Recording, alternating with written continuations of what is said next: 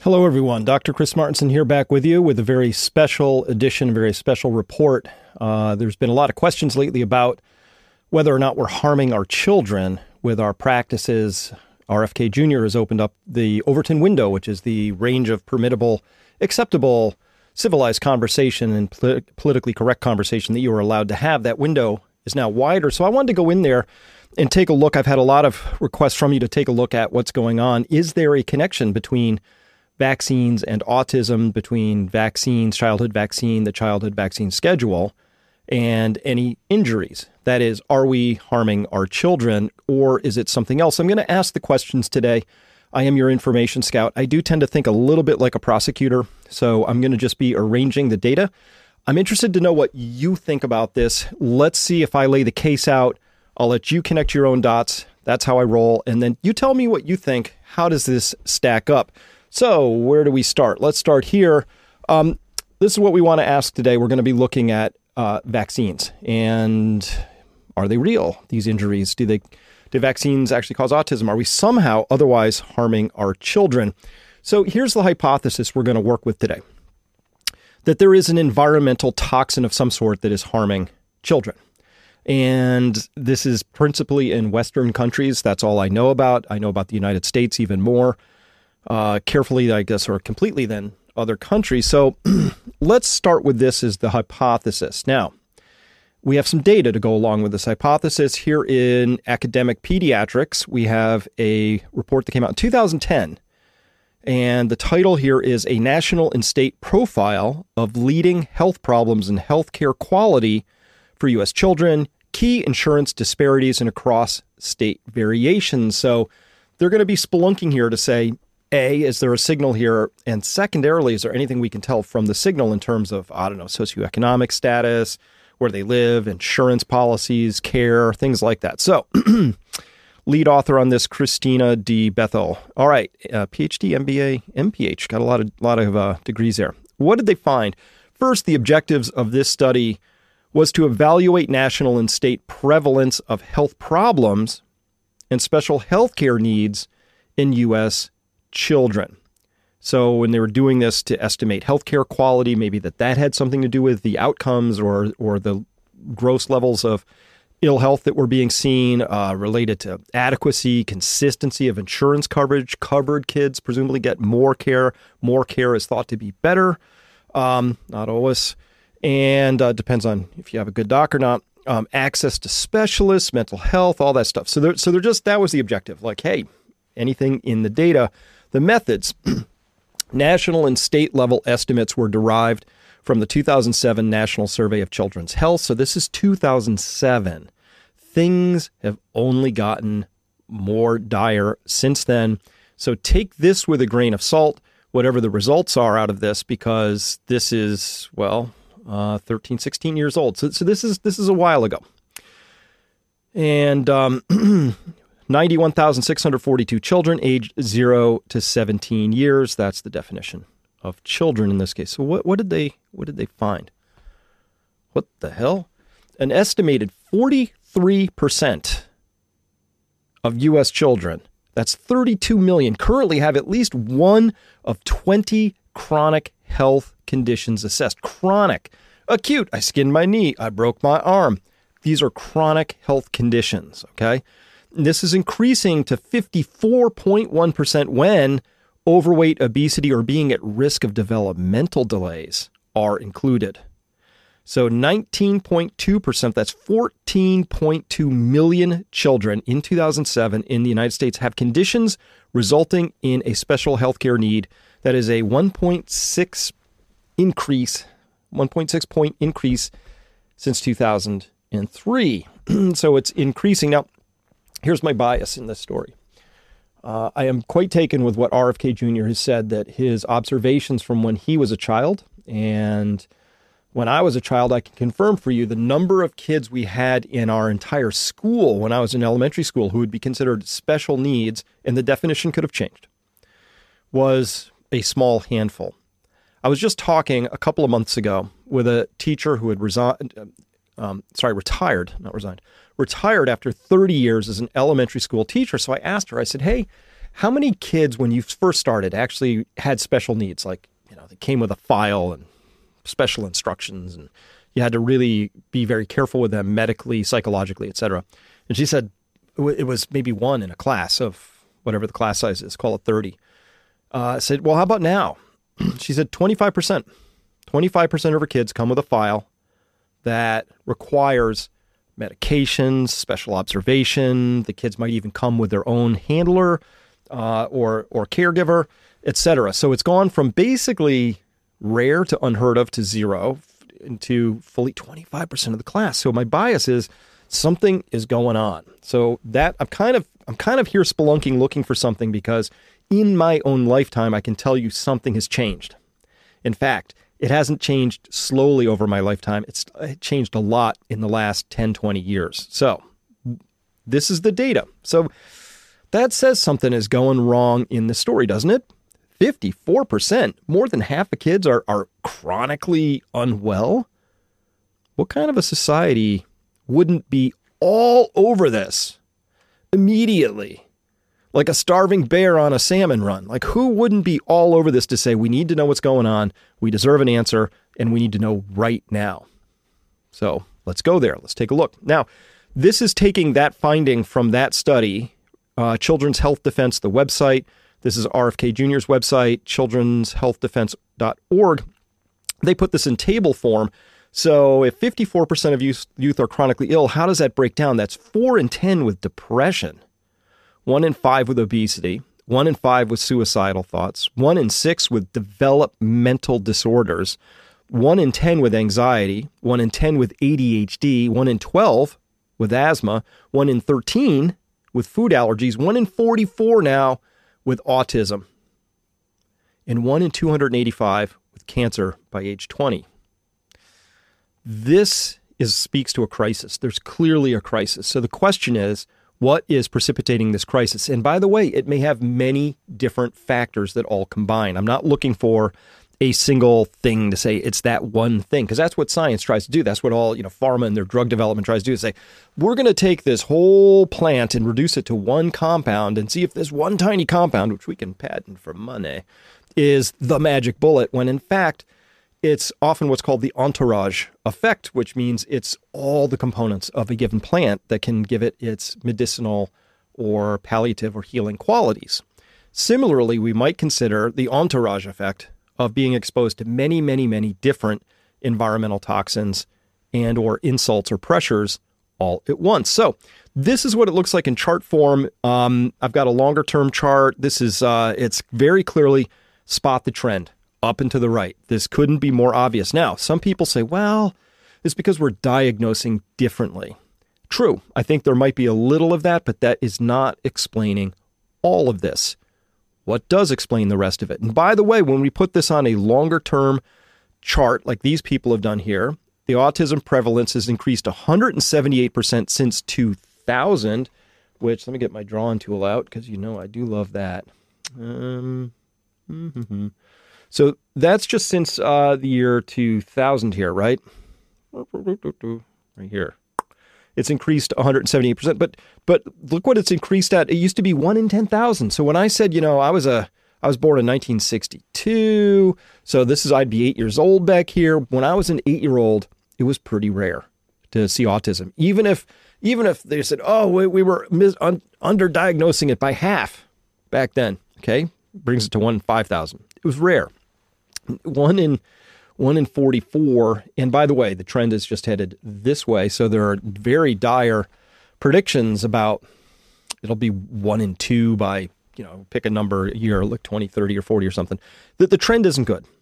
Something happened here. So what we're going to be doing on our exploration today is we're going to be looking for something that happened somewhere right there around early 90s or so. Something happened, and then something really took a jump there between 99 and 2000 and ever since. So, something, whatever we're looking for that's causing just this, and this is just one of many chronic conditions. Remember, let's go back up.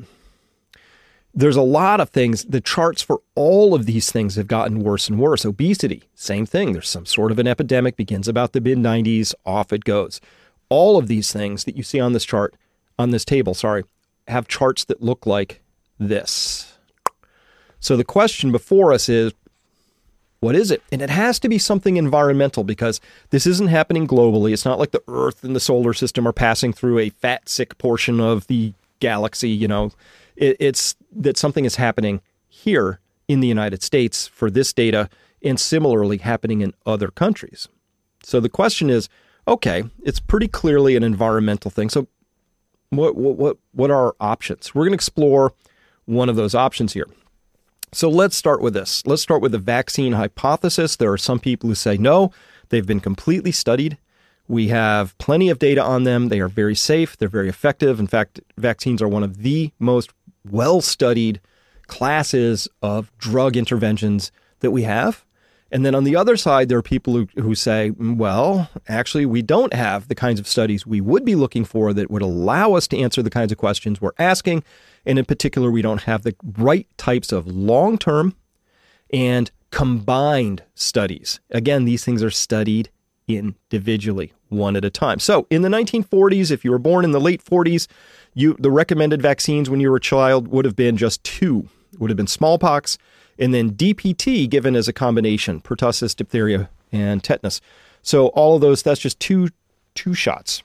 As well, other things would have been different because here we're just talking about the vaccine and the immunological components. As we'll see, there are three things about vaccines we want to look at. One is the antigens themselves. These are the antigens here. But the second would be contained in the formulation. There's two other things in there. So one of them would be the preservatives that might be used and the other is something called an adjuvant, which I will describe completely in just a second. All right, and then in the 50s, well, a polio got got talked, tossed in there, um, and so now there would have been three. So that's the 50s. Uh, and then in the 60s, there would have been six shots given. There's the DPT is one, smallpox, polio, measles, mumps, and rubella. Okay. Again, with this is just the antigenic component. The actual formulations have been changing over time, and we're going to want to talk about that because every factor needs to be considered in an inquiry such as this. Um, by the 70s, it had skinny down to just three shots because they'd managed to combine MMR, measles, mumps, rubella into a single shot. So now it's the DPT, the MMR, and the polio. Okay, so that's in the late 70s. And remember, in the late 70s, it was just one in 10,000 ish for autism in this particular case. So during 1989, which RFK Jr. references quite a bit, he said something happened in 1989 or thereabouts. There was just one other new vaccine that was added to the schedule, and that's this HIB, um, Haemophilus influenza type B, HIB. Otherwise, it was the DTP, the polio, and the MMR, plus now this HIB, which is the influenza. So that was the only extra thing that got tossed in there. And so we're just going to start looking at this now because there's so many vaccines starting to pile up. Let's take a look at these on a timeline. so here is the 1995 vaccine schedule. And get my drawing tool out. We can see here now we have um, hepatitis B has snuck on the schedule here. And that is given, by the way, way back here at birth, often like right in the hospital to a neonate who is hours old or a couple days old. Uh, but certainly it's recommended that um, uh, hepatitis B be given before the end of the second month of age. Now, and that's kind of weird because hepatitis B is either a needle borne or a sexually transmitted disease. So that's an odd one to throw in so early. So, but you get your first shot here, then you get a second and a third out here um, by 18 months of age. Otherwise, we got the DPT here, we got the HIB here, we've got the polio virus here, and the MMR. So, really, the only new thing that got tagged on here uh, between the HIB and 1995 is this hepatitis B here. So, but now you can start to see we've got multiple things showing up on here. And by the way, the formulations had begun to change here because scientists had learned uh, more efficient ways of delivering the antigen. So you give the antigen to somebody, uh, you put it in the in their body, and what you want is you want the body to go, oh, this is not right. It's an invader. I'm going to mount a response. Your B cells, T cells all get together and figure out the math problem of what is this thing, and they create antibodies and they create a durable humoral response to this. They recognize this thing so that if they ever see it again, they are ready and ready to mount a quick and effective immunological response. And to help that, it turns out you can give the antigen, it's sort of okay, but you give something else that sort of really inflames and rages, uh, alerts, alarms, whatever your language is, the immune system. So those cells really go wild. Now that's uh, what they give in something called an adjuvant. And so those have been given for quite a while, but um, they really started to monkey around with those and, and play with those and change them to make the vaccines more effective at stimulating an immune response. All right, carrying on. So again, you know, here here we are at, you know, one in just guess where are we now in the 90s? So 1995. So we are now right about here on the calendar schedule here. And now we're seeing 1 in 1000. Something's happened already where we see what we think is a tenfold increase in autism and all we really have to account for it if we're looking at vaccines as a culprit is Hep B and HIB. Or maybe it's all of them in combination. It's just a loading issue. We don't know, but it's an open question. All right. By 1998, we've got two more on the calendar on the schedule here. We've got pol- um, uh, we've got varicella, which is chickenpox, and by the way, the UK has now decided, ah, don't don't give the chickenpox vaccine because when we have enough long-term data from that, hey, by the way, you could give the varicella shot to a child. It prevents them from getting chickenpox as a kid, which, by the way, pretty survivable. We went to chickenpox parties, all me and my brothers and sisters. We had it, um, and then uh, later in life, they found out when they started looking at these things. Much later, decades later, that in fact your chance of getting shingles, which is a very debilitating, very painful disease condition, that a, a, a spring springs from having an earlier varicella or chickenpox infection that has now gone dormant, you have a much higher chance of getting shingles if you'd been vaccinated earlier on against chickenpox. And so in the UK, they've already pulled back and said, eh, not worth it. Don't, we, don't don't give the don't give the varicella. But here it is on the 1998 vaccine schedule, at least in the United States. Um, and now rotavirus has shown up here. Rotavirus had a little had a little tour and then it got yanked because um, it caused something called intussusception, uh, which is an inversion of the of the intestines in, in some very unfortunate children. So now we're up um, two more, but look look what's going on here. Look look at the how many you get here before you're even one year of age. There's a lot of very credible research out there that says that even before the first year of age, infants aren't even all that effective at their their immune systems are are coming online, and so they aren't all that effective at mounting an immune response to a foreign thing that's injected in. So uh, it's really better, many people think, to allow the immune system to develop. It's a very complicated thing. It's got a lot of processing to do. An infant that comes out of the womb is like not quite done cooking yet. It takes a few years for that to become a whole human uh, in all of its systems and functions and everything. Um, the ability of the uh, kidneys to excrete is not quite up to snuff. Obviously, the brain and neural pathways are still developing and forming. The immune system is trying to come online. All kinds of things are happening to that developing infant. So, the idea of giving these shots before one year of age is kind of like, eh, you're probably going to have to boost that later on because, eh, that wasn't quite the right time. Too early, too soon, right? Now let's go to 2000. Uh, we took one off. Uh, rotavirus fell off by this point in time, but now we've got uh, a next one that's come online. So it's a minus one plus one. And in 2000, where are we on the 2000? Here we are. So we're already starting to see some sort of a big upswing here by 2000. Again, doesn't have to be that it's vaccines. I'm just sort I'm just connecting. I'm just putting these things on a similar timeline so we can begin to compare and decide for ourselves. And I care what you think. What do you think? Is it just correlation? Is it uh, could it be causative? And if it is causative, or even if it's just correlated, don't we deserve to have the studies that could definitively tell us whether that was the case or not? All right. Um, by uh, 2002, uh, things are really starting to pile up on the vaccine schedule. More and more are just being added.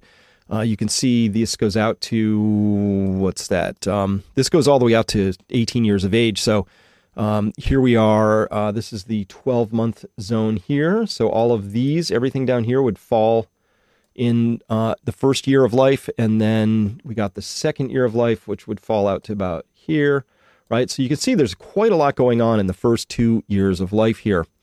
Let's carry on. Um, and by the way, 2002, we are now right here. So a little bit of a flat line there on this particular chart from 2000 to 2002.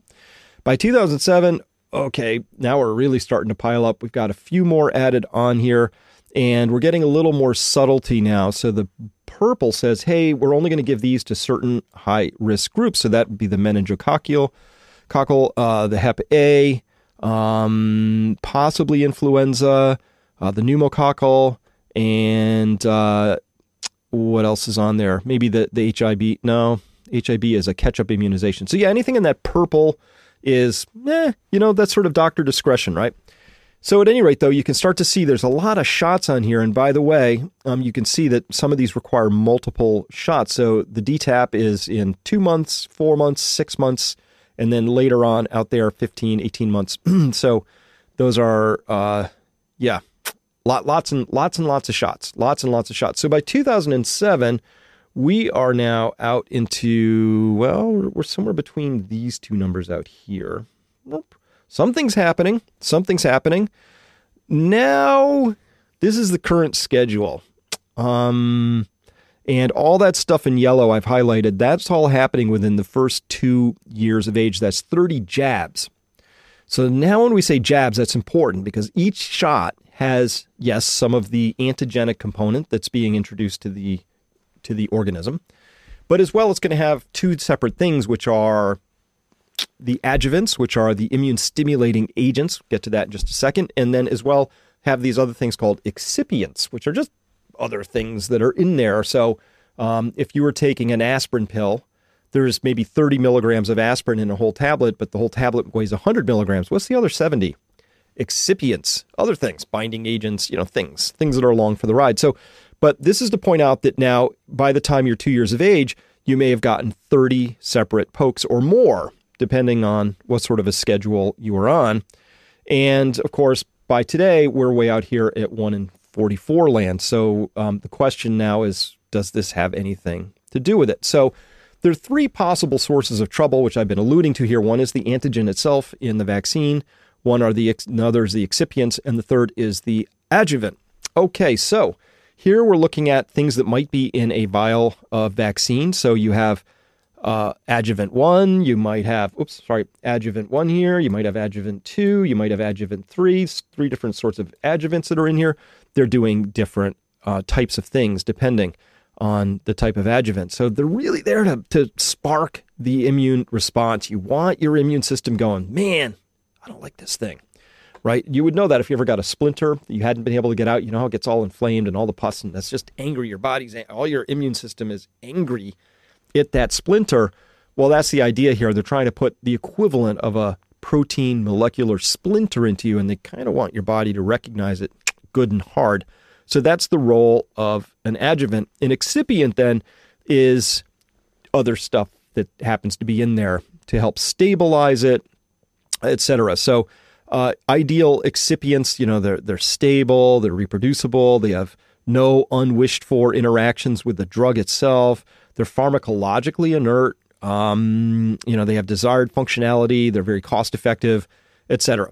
Now, kind of interesting is that the excipients, I was told by a doctor today, that are in a drug pill, of course, those are studied good and hard, dose response, toxicological studies in animals to find out if the excipient alone has any sort of a toxicity you want to know about.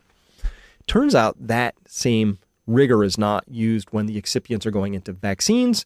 I'm going to have to investigate that and see what that really means. Uh, but you know, the the counter to that is that the vaccine manufacturers and uh, the people who are promoters of vaccines say, "Hey, look, you know, the whole vaccine is tested. We, they are tested in animals. They're tested in humans. So, you know, not testing the individual excipients not such a big deal potentially. Um, but of course, you might want to in case you know, I don't know, somebody did something really weird like put antifreeze into your into your vaccine, polyethylene glycol, right? And that would be kind of nobody would do that, right? Actually, that's what we found in the COVID 19 vaccine. So, all right, so what is an adjuvant then? Aluminum is a common adjuvant. You can see there's some salts I've listed down below there aluminum hydroxide, aluminum phosphate, potassium aluminum sulfate. So, what's an adjuvant do? I've been described talking around it for a bit. It, it, it reduces uh, the boosters you would need because you have a more robust immunological response. It evokes that innate immune system. It has a high immunomodulatory capacity. It augments the humoral immune system. It's got an antigen specific clonal expansion. It helps that along. It helps the production of T cytotoxic cells. Uh, lasting creates a lasting adaptive immune response, makes the antigen more effective, does all these things. So we can say this very clearly. When you get one of these adjuvants, like one of these aluminum salts, put in your body, it alone, all by itself, causes an immunological reaction or a response. So the next question would be well, how, how carefully has that been tested? And does it tend to bioaccumulate or when it's given, does it excrete out? And when we're on one of these um, early schedules like this, if each one of these has an aluminum adjuvant put in and they are being uh, sort of piling up here, how fast can a young, say, less than one year old body with its impaired renal function that's coming online, how quickly can they excrete this stuff? Does it accumulate? Is it a problem? Is it not a problem? I wish I could tell you I had an answer for the, any of that stuff. I don't. I could not find the relevant and appropriate studies. I will keep digging. All of these things actually are going to be subsequent downstream um, uh, inquiries by me if if you're if you're interested. So if you want to hear me explore these things in more detail, this would be a whole avenue to fall down. Just the aluminum part of this story, we could take that and make that an entire episode. Um, as well, there are stabilizers and preservatives. The first one, this is thimerosal. I actually have direct research experience with this stuff. I wrote a paper on it, not related to vaccines, something else entirely, but it did relate to neuronal function. Um, and so that's all it is. And and uh, this is mercury, Hg. That's the problem with it. It has mercury in it, and it's a it's a very good preservative. Um, and uh, unfortunately, some people think it has some untoward biological effects. Again, this would be an entire episode. I could fall down. Let's just say that the United States does not use, to, uh, to my knowledge, thimerosal anymore, although we still manufacture vaccines with thimerosal, but those are shipped to other countries or formaldehyde. Um, these are preservative agents that are used to help keep the vaccine product stable as it's you know being shipped and warmed or thawed or whatever's happening. You, you want to be nice and stable. Okay. So this comes from Aaron Siri's Substack. Aaron Siri is a lawyer. He's been looking very deeply into vaccines, and so he asked the question here: Have these uh, childhood vaccines have they been adequately placebo controlled? Been through placebo controlled trials? Answer is in most cases, really no. Um, and and there's two things that would have to be controlled for in a placebo-controlled trial, right?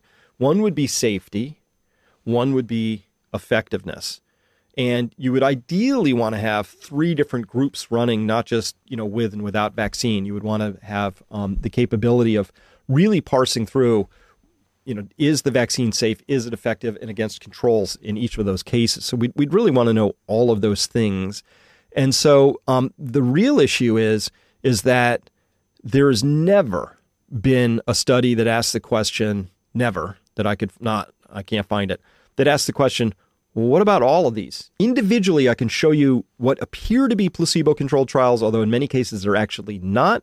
And I can tell you about that in just a second. But this is the current state of things. Have all of these been tested in combination with each other? And by the way, this is not even the complete list. I had to split it. So there is actually a larger list here. Um, so, yeah, uh, at any rate, there is one. There is one that's placebo controlled in there, the Gardasil 9 or placebo. So that one actually got, well, I'll show you that one. There, there there's an issue there as well. Um, so, for whatever reason, hasn't really been a lot of placebo controlling going on.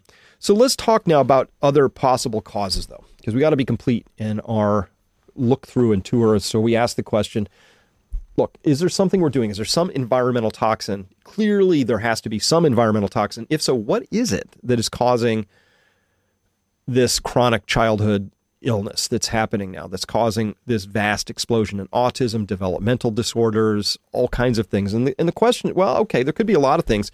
Um, there are these PFAS, PFAS, uh, forever chemicals, they're called because they really don't break down. They're in everything. They seem to put kids at higher risk of diabetes, cancer, cardiovascular diseases. Yeah, okay, that's all true. Uh, and you know they're in everything. They're fire retardants in the kids' jammies. They uh, are in linings and bottles.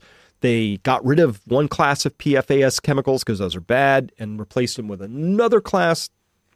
Guess what? Also a forever chemical. Only this time we don't have enough data to say they're bad yet. Uh, it's pretty bad uh, overall. Uh, it could be a risk to children from water fluoridation. It turns out one dose does not fit all. Children are different from adults. Who knew?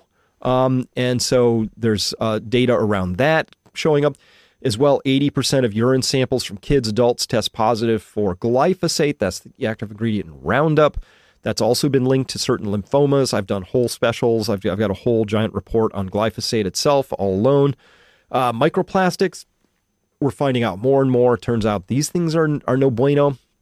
And as well, now, there's some studies coming out saying new first of its kind autism diagnostic test examines child's exposure to environmental toxins. So it's possible that it's a death by a thousand cuts, that whatever's happening to our children is one of the 500,000 chemicals that are now introduced into our environment. Maybe it's vaccines, maybe it's something else. Could it be, you know, the emissions from from cell phones? We don't know we really honestly don't know, but it's something environmental. So the thing that RFK has done, which I'm very thankful for, is he said, "How come? Why, why is it not okay to ask that question? Shouldn't shouldn't shouldn't we at least be allowed to ask the question without being labeled or branded or shamed or excoriated or excommunicated or otherwise kicked out of polite society because we dared to say, you know, this thing that's happening with our kids, it doesn't look good."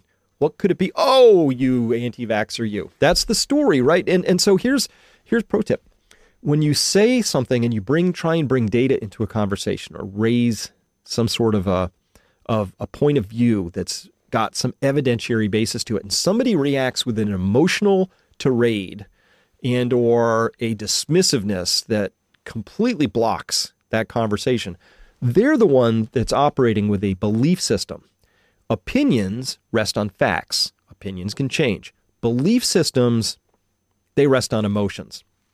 No, no facts need apply. Remember, if the facts alarm you, the problem isn't with the facts. Got a lot of people out there who have problems with the facts right now. I call them data hesitant, right? Um, they say that I'm science hesitant. Like, no, no, no, you're misreading the situation entirely. I love my science. I am willing to look at wherever the data goes and whatever it's going to tell us but these poor data hesitant people. Here's some. Um, this is how it's commonly framed about uh, vaccines. So, Virology Down Under, who are big proponents of the idea and really pushed hard this same crew that uh, SARS CoV 2 came from a natural reservoir and were very, very dismissive of the idea of lab leak, of course, because you know their jobs would have been li- on the line. Um, but they are also here defending vaccines, and you can see their bias right away. But this is from December of 2019, December 31, 2019. Interesting time for this particular article to be coming out, don't you think, in the scheme of things?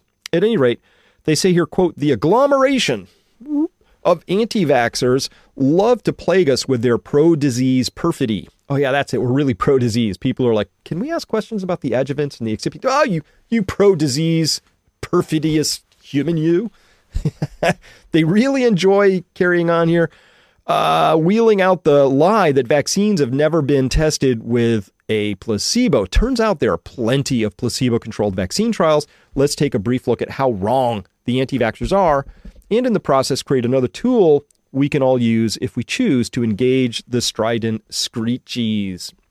Um, by the way, I can tell you right now, these people are operating from a system of belief. I'm not expecting to read this article and do anything other than uncover poor evidentiary data. And that's what happened. So let's go there and take a quick look at this. Um, they say here, this is the main argument, but notice it presupposes an outcome. And here, here's what that means. Uh, they say a study without a placebo can be unethical. If you withhold a vaccine which you know has been safe and likely to work based on all the studies done so far, you are knowingly condemning the people in one arm of the study, that which gets the placebo instead, to a greater risk of harm. You may be withholding the standard of care. Interesting argument. Sounds good on the surface, but it presupposes safe. They say which you know has been safe. We don't know anything of the sort at this point in time. open questions. Science is always evolving and learning. And it might be, it presupposes the idea that it's safe, as if that's a global term. It's safe for everybody. Your genetics might be different from my genetics. What's safe for you may not be safe for me. This is just something we learn over time. It could be that the combination of your genetics and your environmental toxin load makes it a very different outcome from me. So the blanket statement, the presupposition here is that, like, oh, well, these have already been proven to be safe. Let's look at that very quickly. Um, so here's what they did. Uh, remember the Gardasil study? So so here they they, they said uh, another study, also an aluminum adjuvanted HPV human papilloma, papillomavirus vaccine, enrolled 9 to 15 year old boys and girls that administered the quadrivalent HPV vaccine to two thirds and a non aluminum placebo to the other third. And children were followed up for 18 months, they said here. Um, quote, down at the bottom, yellow, there were five serious adverse events reported in the vaccine group over the 18 months follow up, but none were deemed associated with the vaccine. I would like to know who's doing the deeming in this case because um, it's very, very difficult to unravel these sorts of things. And so, if it's just somebody's opinion, well, I don't think that had anything to do with it. Um, then that's not a, that's not relevant. But I, I, had to dig down into this one a little further. So let, let's start here. Um, let's talk about this. The placebo-controlled studies that this Virology Down Under article chose to surface for measles, they did these three, and then I'll get to the HPV. So a comparative study of two live measles vaccines in Iran, a cooperative measles vaccine field trial, clinical efficacy, and then the Edmonston B and a further attenuated measles vaccine, a placebo controlled double blind comparison. So these are their placebo controlled trials to say these things are safe and effective. Okay, well, let, us dig in. Uh, the first one, this comparative study of two live measles vaccines in Iran, comes to us from 1970 I have to dig way back there. And by the way, this is only a 30 day study. Uh, and all all you can say is that over 30 days we didn't really see anything. So if there was some sort of like like we just talked about with the varicella, the chickenpox vaccine, that there's an effect on that which didn't show up for decades, right? Here they did a 30 day study, virology down under is like there, case closed, placebo controlled, it's safe and effective. How about this one? The second one, cooperative measles vaccine field trial, this is from 1966. In its efficacy only, there was no safety data in here. It was just like, hey, we gave this shot, and look, their serology said that they had high titers of antibodies. No safety done whatsoever. So that's their idea of placebo controlled is efficacy only. That doesn't doesn't really cut the mustard totally here. And how about this last one, citation number nine? That third one in that list is from 1967. Hmm. That's a long. We're digging. We're digging way back. What kind of science were we doing in 1967? Well, let's find out. Um, yeah, this is all they said. They said one group was to receive Edmonston B strain, the second further attenuated strain vaccine, and the third a placebo. What, what exact was it? Saline? What, was was it? You know, grape juice? I mean, what was it? Like we don't know because they didn't write it in there. We just have to take them at the word that they said. Oh yeah, and trust us, it was a placebo. It totally was. Now, I think it was possibly a placebo because as we can see here from their own charts where they're comparing these three things the Edmonston B vaccine, the further attenuated on top, and the placebo, you can see here that like the, having a over 39 and a half degrees Celsius, which is a raging temperature, um, that was 30% of the Edmonston B, 14.7% of further attenuated, and only 2.8% of placebo. Um, so I'm going to guess it was actually a placebo because it didn't cause a fever. But how about this little finding? Safe and effective? I don't know. Tonsillitis seems pretty serious to me. Uh, 30.9% for Edmonston B, the further attenuated at 23.5%, and only, only 2.8% of the placebo group had tonsillitis. And you can see they had you know, very high rates of diarrhea, conjunctivitis, cough, all kinds of stuff. So, uh, thing is safe. I don't know. It depends on your definition of it. And the study length was 25 days. So, again, this idea that we have these placebo controlled trials about measles that tell us everything we need to know, well, we're really digging back when we have to go back to a 1967 study from Iran that, uh, as good as the study might have been at the time, and I have no reason to doubt that it's it's it's fine. Um, or this was Honduras, Honduras measles trial. No, the first one was was um, sorry, excuse me. The first one was Iran. This one's Honduras th- this is what they're this is what they're saying. We have plenty of placebo-controlled trials. Here's one from 1967. Here's one from 1970. Here's one that's efficacy only. Not quite what we were talking about, right? All right, and then back to that HPV one. I, so I dug that one out because I, I just wanted to see what they were actually talking about. So this is when science. This is science TM trademark, not not science. Here's the study. I dug it up.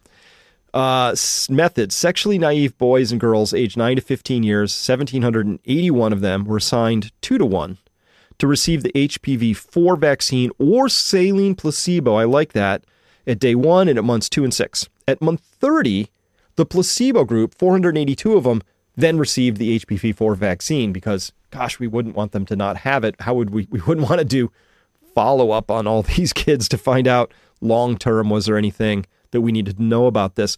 And look at their objectives, all they can tell us. The primary objective, so in your study, you look for certain things. The primary objective was to evaluate long term anti HPV 6 serological levels. The secondary uh, objective was to estimate vaccine effectiveness related to persistent infection or disease. That's it. Safety wasn't one of the primary or secondary objectives. Um, and by the way, they broke the, the placebo group, and uh, they are no longer a placebo group that we can follow. Same thing happened with the COVID 19 vaccination program, right? They gave the things, you know, said, oh my gosh, you know, half people got, got the uh, mRNA vaccine, half didn't. Uh, several months into it, they're like, wow, 95% efficacy. They broke the seal and then gave um, vaccines to everybody who wanted them. And they almost all did because they were willingly signing up in a trial for these vaccines, and of course, COVID hysteria at the time. They all wanted it, so there's no they they broke it. They broke the placebo control, so we can't we don't have a placebo group to compare against in that from the trial itself. Ah, it's not how science works, but it's how it works in this day and age. So the question, you know, I'm going to ask here: Has this schedule ever been long term compared against a cohort of non vaccinated children? The answer is no. I don't know if anything about that. So let's look at this from one other direction, though, about the chronic illness. So um, this is relative incidence of office visits and cumulative rates of billed diagnosis along the axis of vaccination. James Lyons-Weiler, I had a nice long talk with him today, and Paul Thomas, who I've not yet communicated with. They write this paper. Uh, it gets accepted. It's got gets 250,000 downloads. It's featured on the cover of this particular journal, and then one person one anonymous person, at least to the authors, wrote in and complained that they might not have done this study correctly, offered no data, and the whole thing was retracted immediately, and a firestorm ensued. And the reason for that is going to be pretty obvious when you look at what happened here. So, what we're looking at here is that in the orange lines, these would be children who had been vaccinated and they had in their practice, a practice with, you know, thousands of different patients, uh, there were some, a group of I think about 560 ish, if I remember the study right, that that the parents, the kids chose not, they weren't vaccinated. I know it's a thing, right? So then they asked the question, well, over time, vaccinated versus unvaccinated, how many of these people, these kids, are showing back up at the office because they got something that needs to be looked at, like oh, asthma or um, allergy stuff here, or maybe I don't know, there's breathing issues here, or respiratory infections or, whoa, ADHD. Look at the difference here. Oh my God. Um, how about uh, behavioral issues? You know, otitis medium, uh, ear pain on, you know, which kind of, well, that's otitis media to me. Don't know what the difference there is. Infection, other, it goes on and on. Um, they had many other charts here. And so this is pretty damning, right? I mean, that's, that's pretty astonishing. So the first thing should have been, wow, let's can we do that study again? let's look at that or are other doctor records available because if this is if this is true, this is pretty compelling evidence. When I first saw this, I was like, wow. Then it got retracted, so I had to find out like like why did that get retracted? An anonymous an anonymous complaint or you know um, objection, I guess is the right word. At any rate, that that seemed pretty compelling to me. So that's interesting. This study is being they are they are uh, responding to the objection and going to I think it got published in another journal and it's going to continue to be published elsewhere because this is very strong evidence if it holds up. And it went all the way through peer review and again got taken down, just like Pierre Kory's ivermectin paper by some anonymous person, probably from a pharma company, saying, We really don't like this study. Take it down or we will pull all your funding. Because um, that's the world we live in. All right, conclusions. Uh, there's obviously a clear trend, declining trend in children's health. That much is obvious. There are no long term comparative studies on either single vaccines, but especially vaccines in combination. We don't have that. We're going to have to wait for the big control group studies where it's like, can you find a group of people who, for whatever reason, did not vaccinate? Could be religious reasons. They might be, you know, um, have been uh, scientifically opposed, whatever, and then compare them to people who had been. It's going to be tricky, but I think that kind of work could help get us some answers as well. There's as yet uh, unclear. It's unclear at this point what the harms might be, whether they're cumulative, cumulative vaccines, cumulative in combination with other genetic and or environmental factors are in play. We don't know what is happening, but it's pretty clear something is happening. And what kind of society doesn't care for and take care of its children? Not a healthy one. And finally, anybody who says they know something about this is obviously not telling the truth. So it's impossible for any scientist or that should say or public official to state anything declarative about the role of vaccines in chronic health declines in children, including autism. Uh, the science simply has not been done, but you will see declarative statements on the CDC website and elsewhere that says vaccines do not cause autism. They cannot, as yet, say that based on the scientific evidence that we have in play right now. That's what I have for you here today. If you want to hear more about these subjects, let me know. Let me know what you think. What do you make of this particular constellation of facts I've put forward and some data? I'm agnostic. I'm willing to be educated, re educated, completely re educated at any moment. That's what integrity is. If you want to continue this conversation in greater depth, come to peakprosperity.com. You'll find myself and more importantly, a really cool tribe of people who are all out there figuring this stuff out together. So thanks very much for listening today. We'll see you next time. Let me know what you think. Bye bye.